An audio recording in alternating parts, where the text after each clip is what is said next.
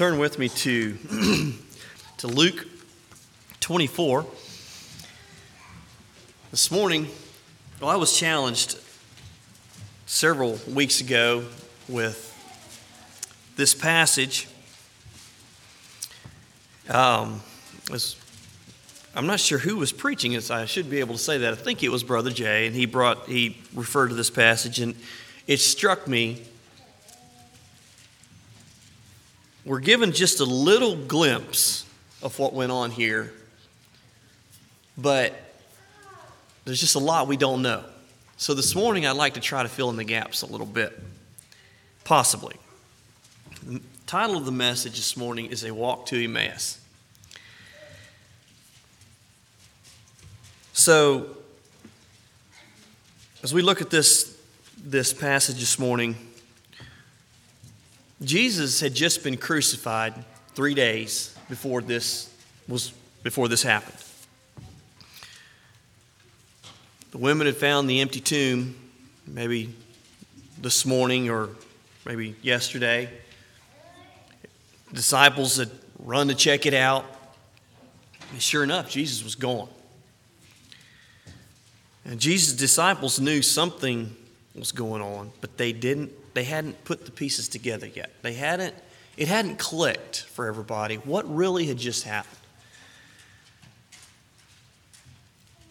So this morning, I'd like to, for us to try to put ourselves in their shoes. Put ourselves in their time and what they understood at that time. We have the benefit of all the New Testament that was written after that. They didn't. They were, they were looking at, all they had was Old Testament prophecies and teaching, and then Jesus teaching while he was on earth, what they could remember of it. I mean, do you remember what Jay said two Sundays ago? Or I forget who, who preached two Sundays ago. You know, they, I'm sure they didn't remember everything Jesus had said.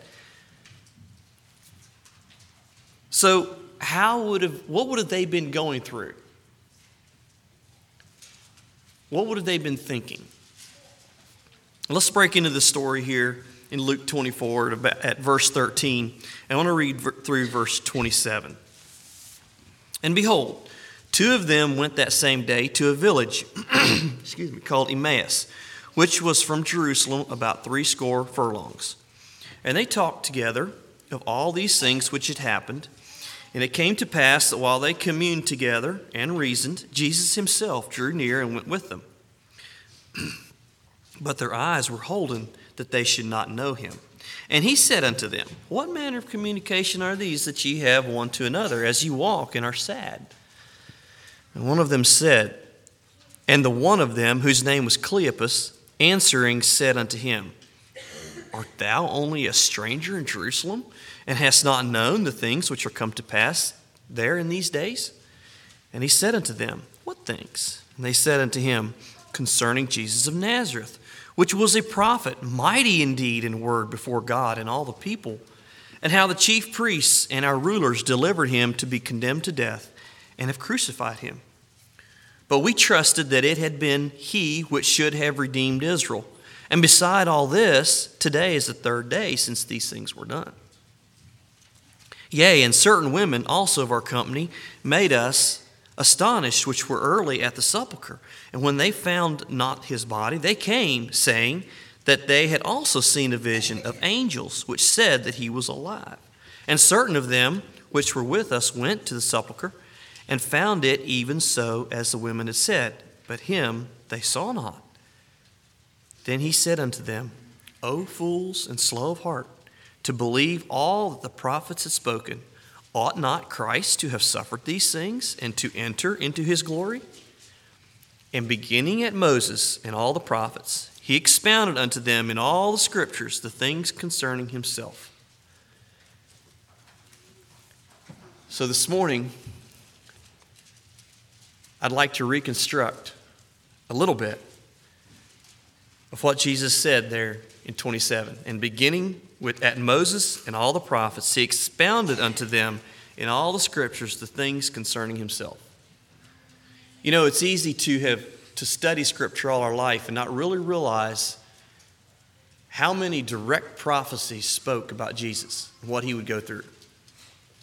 So I'd like to go through and try to speak sort of in first person as if I'm Jesus talking and give these prophecies. Put yourself in those two men's shoes.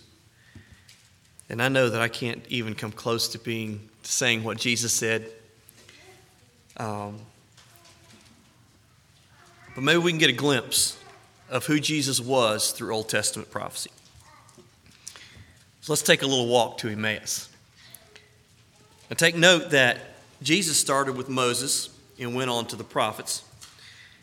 And Moses wrote the first five books of the Bible, so anything that referred to Jesus, any prophecies in those five books would have been as if you're starting with Moses. I believe that's what he was talking about. And those five books are often referred to as the Torah.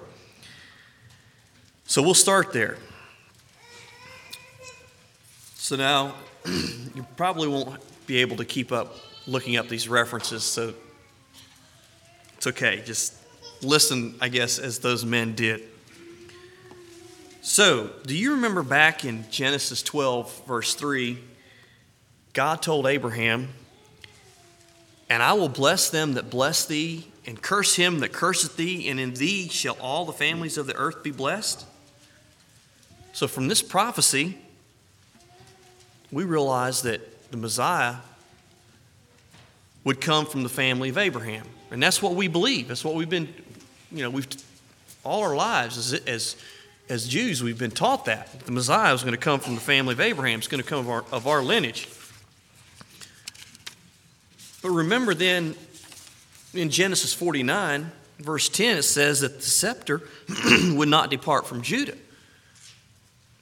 It sounds to me like the Messiah is going to be coming from the tribe of Judah. If I understand that right. And then Isaiah, he, he, was, he, he said in Isaiah 9 7, he said, Of the increase of his government and peace there shall be no end, and upon the throne of David and upon his kingdom to order it and to establish it with judgment and with justice from henceforth even forever. The zeal of the Lord of hosts will perform this. So, sounds like God's pretty zealous about making sure the Messiah comes from the lineage of David. So, the Messiah would be a direct descendant of the king of King David. And there, remember there in, in Micah 5 2, it says that the Messiah would be born in Bethlehem. So, y'all were talking about this Jesus that was crucified, and you thought he was going to be um, he was going to be the, the deliverer of Israel, where was he born? Wasn't it in Bethlehem? I think he was. now, think with me about what Isaiah says about the Messiah there in chapter 7, verse 14. He said, Therefore, the Lord himself shall give you a sign. Behold, a virgin shall conceive and bear a son, and shall call his name Emmanuel, or God with us. Who would have he been talking about? He says there that he would be born of a virgin. Now, this Jesus that y'all are discussing, everybody claimed he was illegitimate. Well, I think you probably know his mom, Mary. She was a very close follower of his. What an amazing, godly woman she is. Do you really think that Mary would have committed adultery or fornication? and that Jesus really was an illegitimate child. It's what they everybody threw in his face, but do you think that's really what happened? What if Jesus really was born of a virgin and wasn't actually born of fornication? Now, wouldn't that make you think that he fit that prophecy? And he maybe, maybe he was the Messiah? Next time you see Mary, Ask her about Jesus' birth. I bet she'll tell you. And remember when Herod had all those babies killed right after Jesus was born? There in Judea? You think he was trying to get rid of him? To get rid of the Messiah? You remember what Jeremiah said there in chapter 31, verse 15. He said, Thus saith the Lord, a, voice was heard in Ramah, lamentation and bitter weeping. Rachel, weeping for her children, refused to be comforted for her children because they were not. I believe that must have been talking about what Herod did to those children. And then remember about four or five years ago, we started hearing about this John the Baptist. Kind of a crazy, wild guy out in the, out in the desert. He did all that preaching and ended up, ended up baptizing out in the wilderness. Isaiah and Malachi both gave some prophecies that John fulfilled. Think about this. Isaiah 40, verse 3 says, The voice of him that crieth in the wilderness, Prepare ye the way of the Lord, make straight in the desert a highway for our God. Now, doesn't that sound like what John preached? And remember how soon after John started preaching, Jesus started his ministry. Well, listen to what Malachi has to say. Malachi 3:1 says, "Behold, I will send my messenger, and he shall prepare the way before me, and the Lord whom ye seek shall suddenly come to his temple, even the messenger of the covenant whom ye delight in. Behold, he shall come, saith the Lord of hosts." Now, doesn't that prophecy make sense? If John the Baptist was the messenger, and Jesus was the one who he was referring to as Lord, Behold, I will send my messenger, and he shall prepare the way before me. And the Lord whom ye seek shall suddenly come to his temple. So maybe John's a messenger, and Jesus is the Lord coming to his, to his temple. Then remember when Jesus was baptized? Remember that voice that everybody heard? Said, This is my beloved Son in whom I am well pleased. A lot of people heard it. Remember what it says in Psalm 2, verse 7? He said, I will declare the decree. The Lord hath said unto me, Thou art my son. This day have I begotten thee. Does that mean that God was saying that this Jesus was his son? So then there's all those parables. As Jesus started his ministry, there was parable after parable he would tell us, and he'd make things easy to understand. I think that was referred to in Psalm 78. He said it there in Psalm 78, verse 2 I will open my mouth in a parable. I will utter dark sayings of old, which we have heard and known, and our fathers have told us. We will not hide them from their children, showing to the generation to come the praises of the Lord and his strength and his wonderful works that he hath done. Remember how he used those parables over and over? And because of those parables, we're able to, to remember what he told us and we can teach it to our children. Just like the psalmist said. Then there's that prophecy in Isaiah 61. Isaiah 61 says, The Spirit of the Lord God is upon me because the Lord hath anointed me to preach good tidings unto the meek. He has sent me to bind up the brokenhearted to proclaim liberty to the captives and the opening of the prison to them that are bound, to proclaim the acceptable year of the Lord and the day of vengeance of our God, to comfort all that mourn. Now, isn't that the passage Jesus quoted there in the temple when he was just starting his ministry? And isn't that exactly what he did? He preached good tidings. He preached good tidings to the meek by reaching out to the poor and the needy. There was nobody under Jesus. I mean, he was there for the lowest person. He told them that they could find rest in him. And he bound up the brokenhearted. Remember how he raised that widow's son, her only son? And they were, they were taking that, that boy out of the city on a, on a, they were carrying him out to bury him. And Jesus saw the sorrow of that widow and he raised that that child back to life?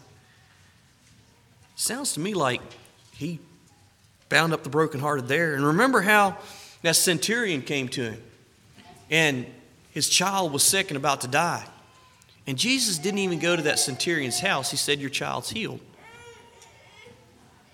You're talking about binding up the brokenhearted. and how he proclaimed liberty to the captives.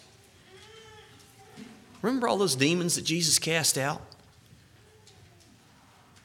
Especially that wild man of the Gadarenes. Remember that? Jesus went all the way across the Sea of Galilee and found that guy and healed him. Nobody else could do a thing with that man. He went all the way across the Sea of Galilee, healed that one man, and the rest of the people there rejected Jesus, and he left and, it, and went back the way he came. He went all the way across there to free that one man from, those, from the bondage he had been in. And then that prophecy says about the opening of the prison to them that are bound. How many people did Jesus heal that had been lame or blind or mute, deaf from birth? They'd been bound up in those chains of their body, and Jesus loosed them from that. Jesus freed them all. Anyone that came to him, he would free them. Then he went on to tell everyone, even the scribes and Pharisees, that God hates sin. He hates sin and hypocrisy and loves and forgives those that repent, and that now is the time to follow him. Sounded to me like he perfectly fulfilled that prophecy. And then there's that prophecy, that prophecy in Zechariah 9 9. It says, Rejoice greatly, O daughter of Zion. Shout, O daughter of Jerusalem. Behold, thy king cometh unto thee. He is just and having salvation, lowly and riding upon an ass, and upon the colt, the foal of an ass. It talks about the Messiah coming and riding on a donkey, on a colt. Didn't Jesus ride into Jerusalem on a young donkey? That had never been ridden before. All the people were shouting and praising God and saying, Hosanna, blessed is he that cometh in the name of the Lord. They thought he was the Messiah and that he was going to free them from the Roman rule. But he didn't do anything to control the, the government. He did not in any way affect the government.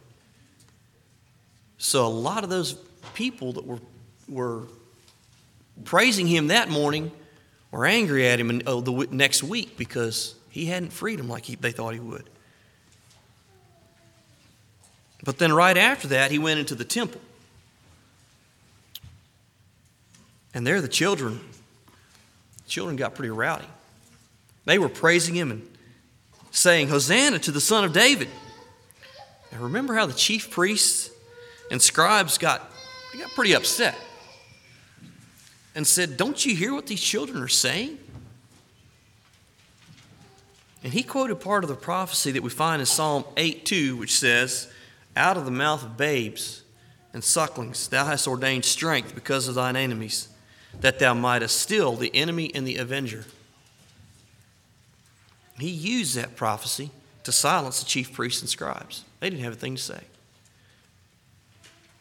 Then in Psalm 41 9, the psalmist says, Yea, mine own familiar friend, in whom I trusted, which did eat of my bread, hath lifted up his heel against me. Doesn't that sort of sound like what Judas, what Judas did to Jesus? Remember how Judas turned his back on Jesus and betrayed him? Now, the psalmist was also talking about himself, but that was a prophetic scripture also. Then in Zechariah 11 12, Zechariah says, And I say unto and I said unto them, If ye think good, give me my price, and if not, forbear. So they weighed for my price thirty pieces of silver.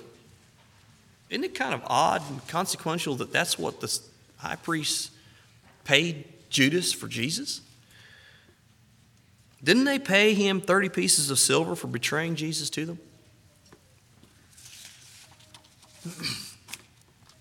and then remember when Jesus was on trial, how he didn't defend himself at all.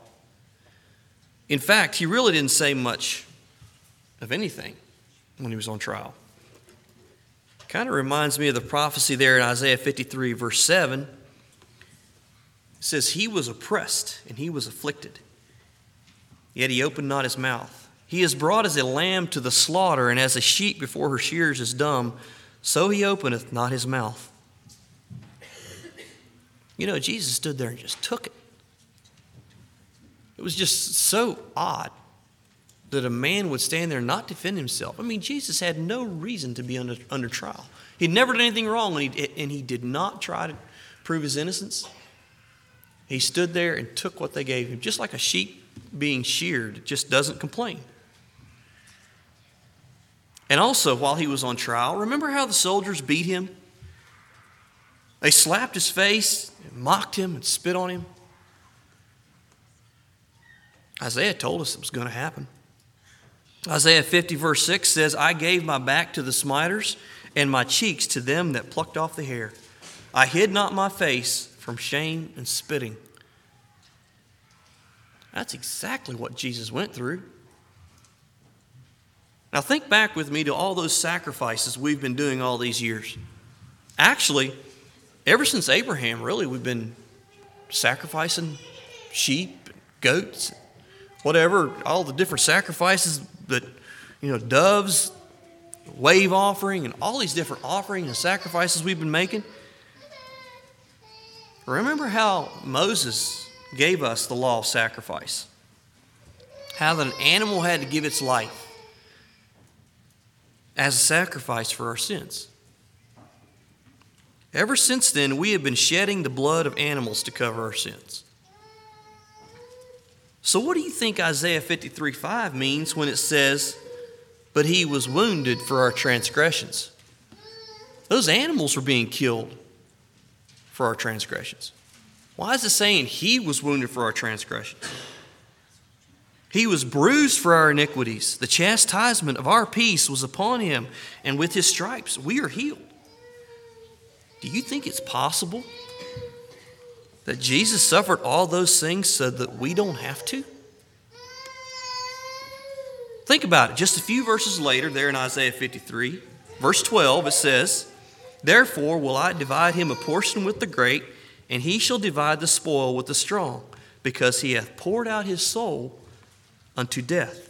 And he was numbered with the transgressors, and he bare the sin of many, and made intercession for the transgressors. Now, I know you thought that Jesus was this Messiah that was supposed to come, if Jesus was, was him, that he was going to come in here and free us, take the government rule away, take care of the Romans. We're going to be a, a nation all our own again. But is it possible that he actually was going to come and free us from our sin by giving himself as a sacrifice? If the prophet Isaiah was talking about Jesus there in chapter 53, this prophecy makes perfect sense. Remember how he was crucified as a common criminal alongside two thieves? And before he died, he said, Father, forgive them, for they know not what they do. He was numbered with the transgressors, transgressors. And while he was numbered with the transgressors, he made intercession for them. So if he did those two things, he was numbered with the transgressors and he made intercession for them, it also means that he bore the sins of many. Could it be that he truly is the Messiah and that he came to redeem us and set us free in a completely different way than we thought he was going to? Do you think that he was a perfect sacrifice for sin? And there in his crucifixion, they drove nails through his hands and his feet while his mother and his disciples watched and wept. I mean, that was four days ago. Don't you remember how they did that? And later on, they pierced his side with a spear. Blood and water ran out. Do you think maybe that was what Zechariah was prophesying about there in Zechariah 12:10 when he said, and I will pour upon the house of David and upon the inhabitants of Jerusalem the spirit of grace and of supplication, and they shall look upon me whom they have pierced, and they shall mourn for him as one mourneth for his only son, and shall be in bitterness for him as one that is in bitterness for his firstborn. Hmm. They pierced Jesus. And then his mom, remember how the women were there around the cross and they were weeping? And before Jesus died, he said, he told John, he said, John, there's your mother. Take care of her. And then they pierced him.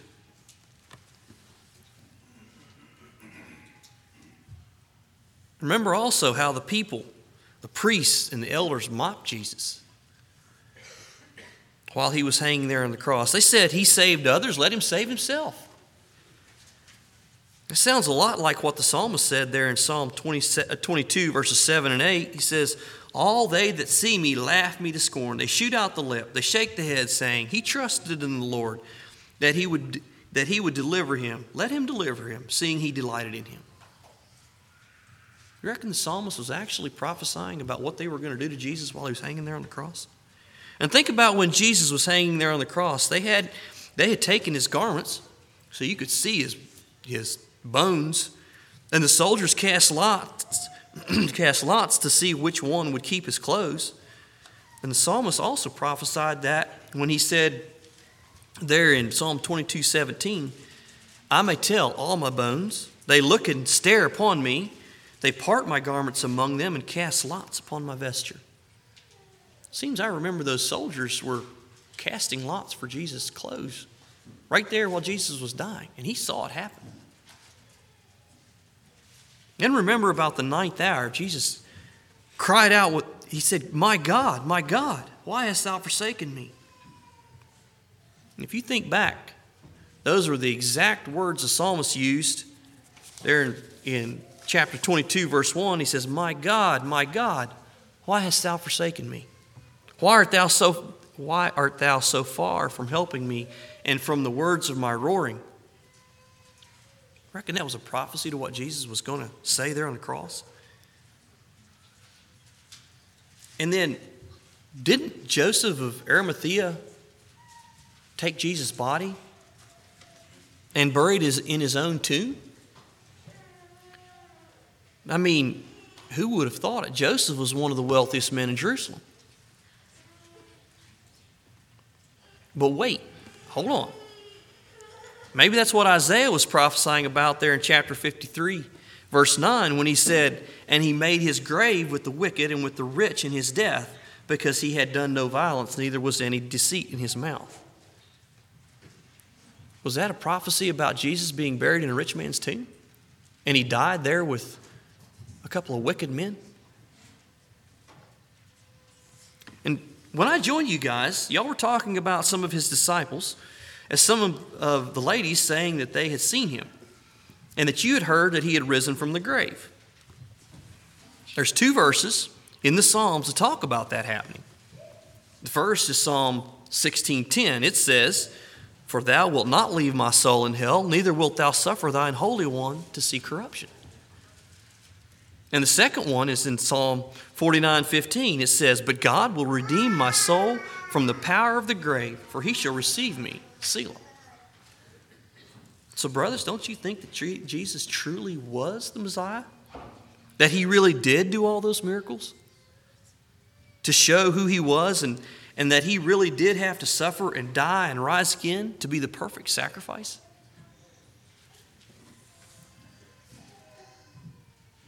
Brothers, he did truly rise from the dead. You're right.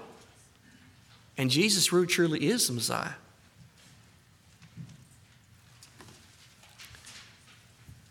Well, I don't know about you all, but as I looked at all those prophecies and thought about what Jesus might have said to those men, you know, sometimes we, we do get to a place you wonder sometimes when you don't feel close to God. Was all this real? Maybe that's a question someone faces. Is, is, it, is Jesus really real? Is this really true? Is the Bible accurate?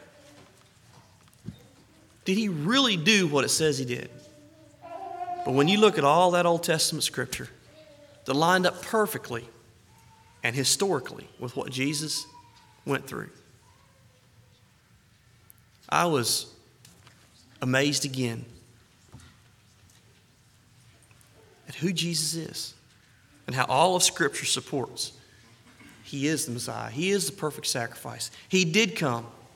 He did die for our sins, and He rose again that we could be saved. And I'm sure I only scratched the surface this morning of what Jesus said to those two, those two men on the walk to Emmaus. They had seven miles, somewhere a little over two hours. I don't know where in that journey Jesus met with them, but it's about two, uh, seven miles there from Jerusalem to this Emmaus. And I think Jesus probably did a much more thorough job of proving who he was. But I hope that we are truly convinced of who Jesus was and is, and that he is alive today, and therefore is the perfect sacrifice for our sins. Let's have a song.